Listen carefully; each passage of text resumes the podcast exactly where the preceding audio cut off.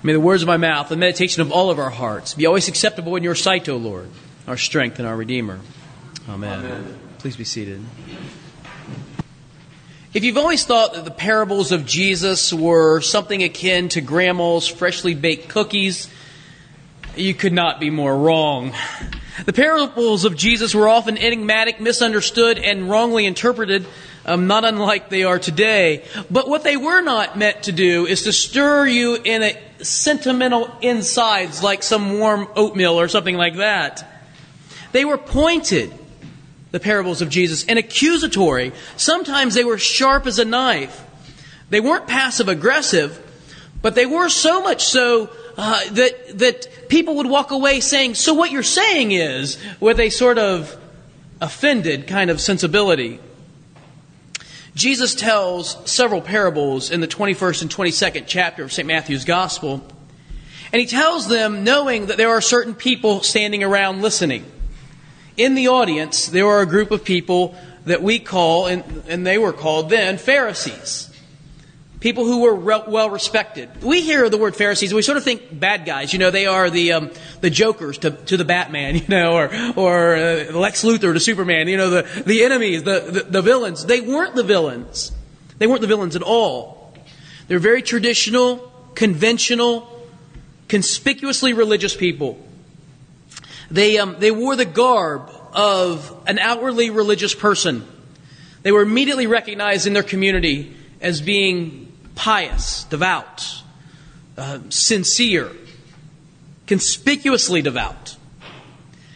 And the Pharisees were very, um, they were very angry about the Roman occupation of Israel. They lived in an occupied country. But even the Romans respected the Pharisees despite their, their um, repulsion by Rome.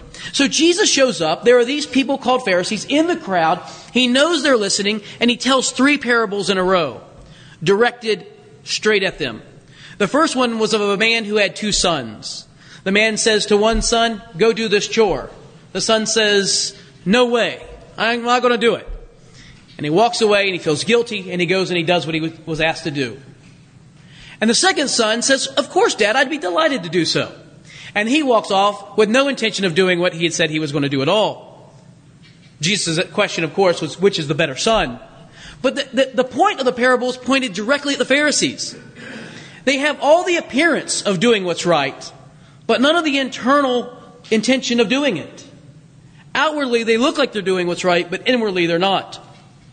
And for this little parable, they, they um, nominated Jesus to be Preacher of the Year. Not really, they didn't at all, no. He tells a second parable. This parable is about these uh, tenant farmers who wanted to kill the owner and take the property for themselves. The point of this parable, of course, was Jesus was saying that the Pharisees, these religious, conspicuous, very traditional people, had hijacked Judaism.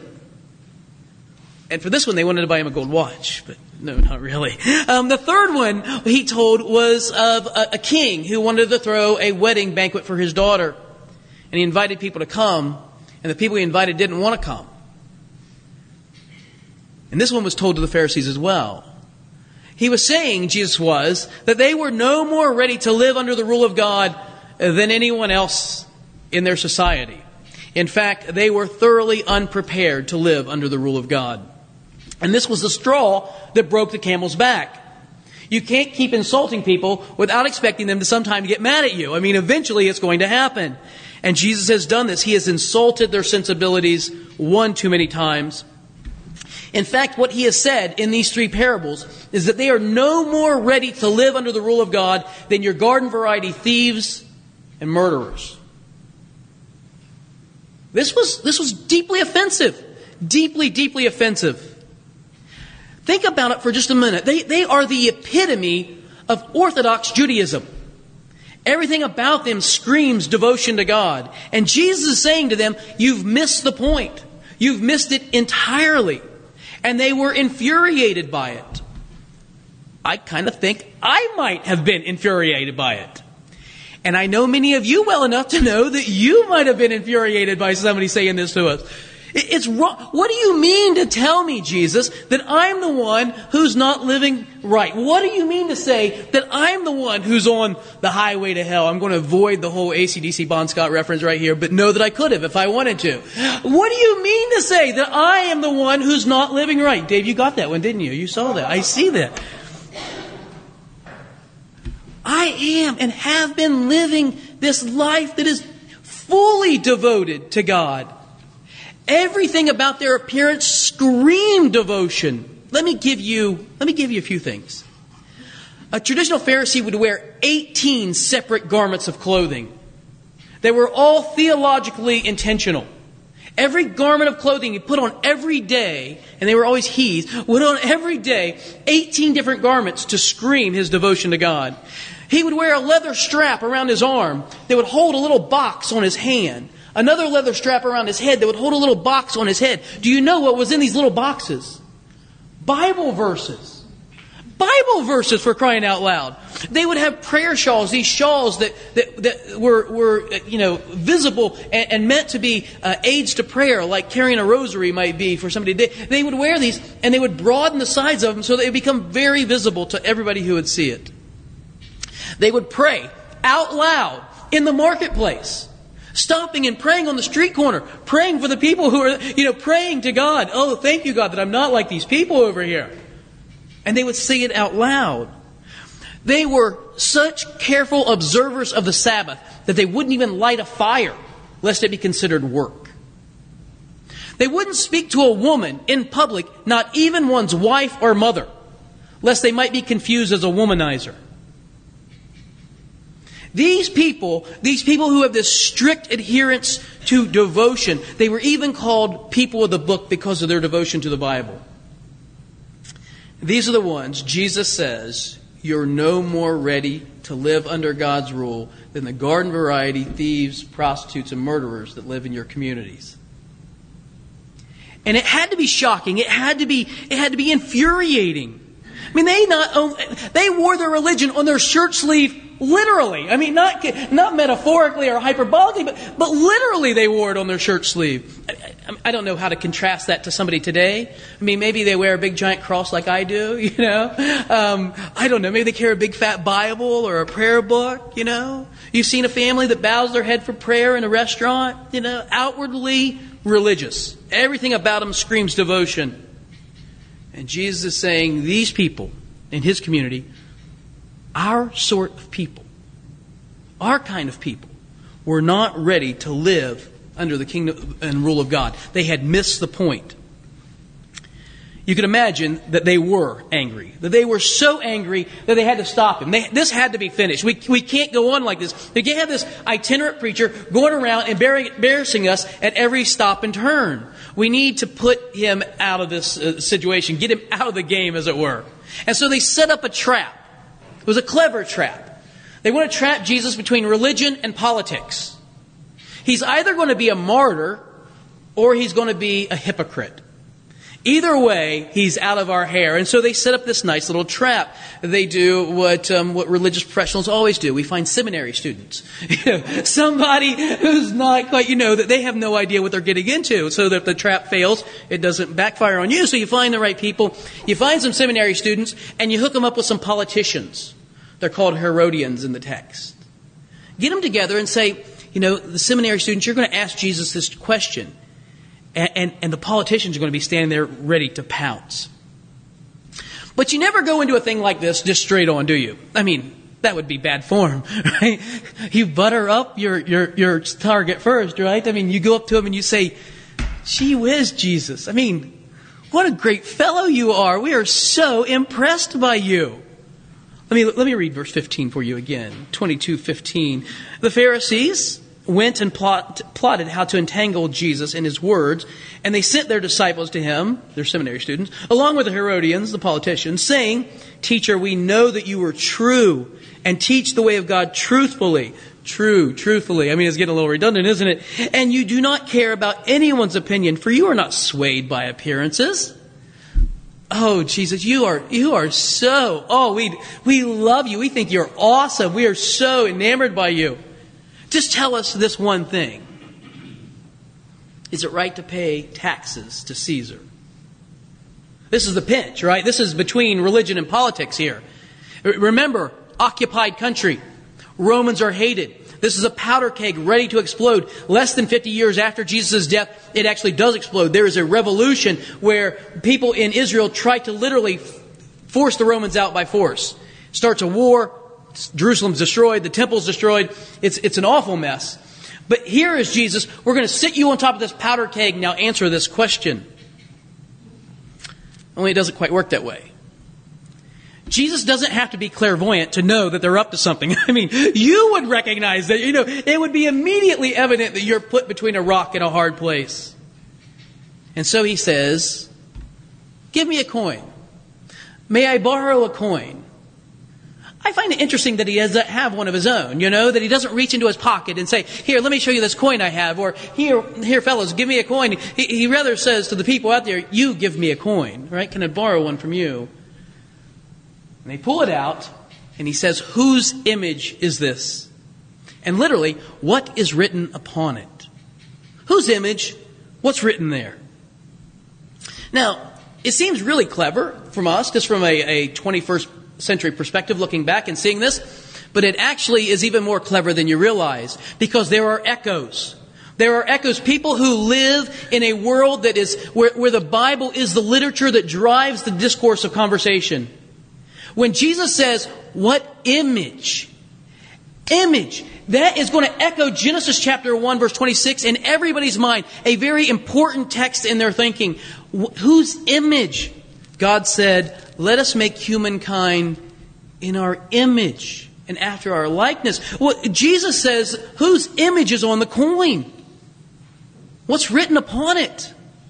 There's another echo. What's written upon it is going to come from Jeremiah. I mean, these, this, these were texts that were, were passed around among religious conservatives and, and theologically astute persons all the time. Jeremiah 31, the days are surely coming, says the Lord, when I will make a new covenant with the house of Israel and with Judah, and I will put my law within them, and I will write it upon their hearts. Whose image is on the coin? What's it say on that? Oh, it's Caesar's image. It says it's Caesar's God or whatever. Well, good. Give it back to him. you know, this is going to be painful, doesn't it? Well, give it back to him. Well, that means I can't have it any longer. Yeah, give it back to him. And give to God the things that belong to God. You see, God wants something too. Yeah, the government wants your money. give it back to him. But give to God the thing that belongs to God. He wants the things that belong to Him. He wants the things that bear His image. That are stamped with His words upon them. What are the things that are bear His image and stamped with His words upon them? Well, you know, you're way ahead of me. You're the smartest people I know. You're, yeah, it's you and me, isn't it? He wants us. And not just us. He wants everyone because every human being bears the image of God. Every human being bears the likeness of God. And upon every human being, God has written his, his ownership that, that we belong to Him. Now, this is a slightly even more pointed than we could imagine because Jesus is saying to the Pharisees, not only does, are you to give Caesar what belongs to Caesar, you're to give God the things that belong to God, and you have failed in this area. You have failed here. This is the primary point where you're missing it. Not in your 18 layers of clothes, not in your wearing your Bible verses, all very well and good. But you're missing the point. You're missing the entire point. The Pharisees, these people who had allowed Scripture, the Bible, to dictate their clothing, their calendar, their social lives, their friendships, their shopping patterns, their marital relationships. They allowed the Bible to stretch all this, and Jesus says you still miss it. You're still missing the point. I read an article um, just recently called The Scandal of Biblical Illiteracy in the Western World. Less than 50% of Americans, this author said, can name the four Gospels. Less than 50%. 60% of Americans can't name five of the Ten Commandments. 82% of all Americans believe God helps those who help themselves is a verse from the Bible. It's not, in case you were sitting there wondering. Because 81% of church going people in the United States believe the same. just 1% better. A majority of the people in America believe that the Bible teaches the most important thing in life is to take care of one's family. No, it's not. a Barna poll indicated, this author says, that 12%, I love this one, 12% of adults believe that Joan of Arc was Noah's wife. Isn't that precious? Um, over half of the high school graduating seniors believe that Sodom and Gomorrah were husband and wife. And a considerable number of the respondents to one poll indicated that they believed the Sermon on the Mount was preached by Billy Graham. I'm not saying that we need to do better for Bible trivia games. I'm saying that we're failing our culture. Our culture is, fa- is, be- is being destroyed not because some rogue persons out there are, are, are spreading evil. That's certainly happening. It's failing because we're failing as the church in mission. We are failing in mission to, to, to communicate the gospel faithfully to our culture and to our, to our world. The kingdom of God will not come to this country or any country by virtue of a vote. Let that sink in for just a minute. It's not going to come to this country or any country by virtue of a vote. It's going to come because we are engaged in God's mission in the world. That we have taken up what God wants us to do to reconcile men and women, boys and girls to Him. The gospel will come to our country and to our world in the same way that Patrick and his band of, of missionaries took it to Ireland. The same way that Aidan and Columba and St. Augustine took it to the English. The way that Hudson Taylor took it to the Chinese. The gospel will come to our country because we, men and women who have dedicated ourselves to Jesus Christ, have taken upon ourselves this mission as our own that we are doing God's work in the world, that we have a clear objective, that we have a firm commitment and, and, a, and a workable strategy. We're doing these things. I saw a film um, uh, uh, several years ago called The Great Raid. If you like, um, if you like war films, this is this is it. Okay, if you don't, don't watch it. But um, this movie is about uh, about these uh, group of army rangers during the Second World War who went into the Philippines as the, as, as the, as the Pacific Theater was, was winding down. It was pretty obvious what was going to happen. There were all these uh, concentration camps and POW camps in the Philippines. And many of them uh, were the, the, prisoners, the American and British prisoners, were executed just as the enemy was leaving. They, so they would kill all the prisoners and then flee and leave the, the, the camp. And so here you have an American beachhead, and they're beginning to, they, they want to rescue these POWs before they're murdered, before the enemy can, can escape. And so they send these rangers in undercover. They go right through enemy territory and find their way to the prisons in order to try to liberate these prisoners. What I'm thrilled with when I watched this film, I was, I was reading a book that was a, a really uh, a important mission book at the same time. So I'm reading the book, and then I, I got finished and I watched this film they seem to be completely, uh, you know, uh, unrelated events, but in, in my mind, it solidified it. Because here's what the Rangers did. They, they, they got rid of everything that was superfluous to their mission. I mean, they got rid of a lot of things they would like to have taken with them, you know, extra water canteens. They, they got rid of ammunition. Uh, they went as light as they could go. Single weapon. They even decided they couldn't take helmets. Helmets were too clunky. They were too noisy. Get rid of them. Everything that was even self defense, because they had one mission to liberate these camps and anything that got in the way. They went right past, they didn't engage enemy. They went right past them because they had a mission which was to liberate people from these POW camps. I thought about how, how, how fitting a metaphor that is for the church. What if we didn't get distracted by every enemy target around us, but we kept our, our heart and our soul about the mission that we have. That we pursued that mission with, with, with such a vigor and, and, intensity that we, we, we had a clear objective and a clear strategy. That we wouldn't even take along things that were self defensive and protective, but we'd give up ourselves entirely for the sake of the mission. You know, I think when our piety places what we do for ourselves at the top of the list, we are never more like Pharisees of the first century. And whenever we place the mission God's work in the world at the top of our list. We are never more like Jesus. The question we have to answer is which one do we want to be? In the name of the Father, and the Son, and the Holy Spirit.